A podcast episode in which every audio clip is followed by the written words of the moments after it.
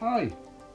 Um, just waiting for you to come through to hear your thoughts on this day, Thursday 21st of May. Can't believe it, but we are actually almost through half of the year, and we will be by the time June comes. And uh, what would you like to talk about today? Um, you'd be very, very welcome onto the programme to air your views um, regarding lockdown, regarding any subject really you want to speak about. Have you got any tips for the listeners um, on how to cope with lockdown? Um, what's your hobbies? What do you like doing?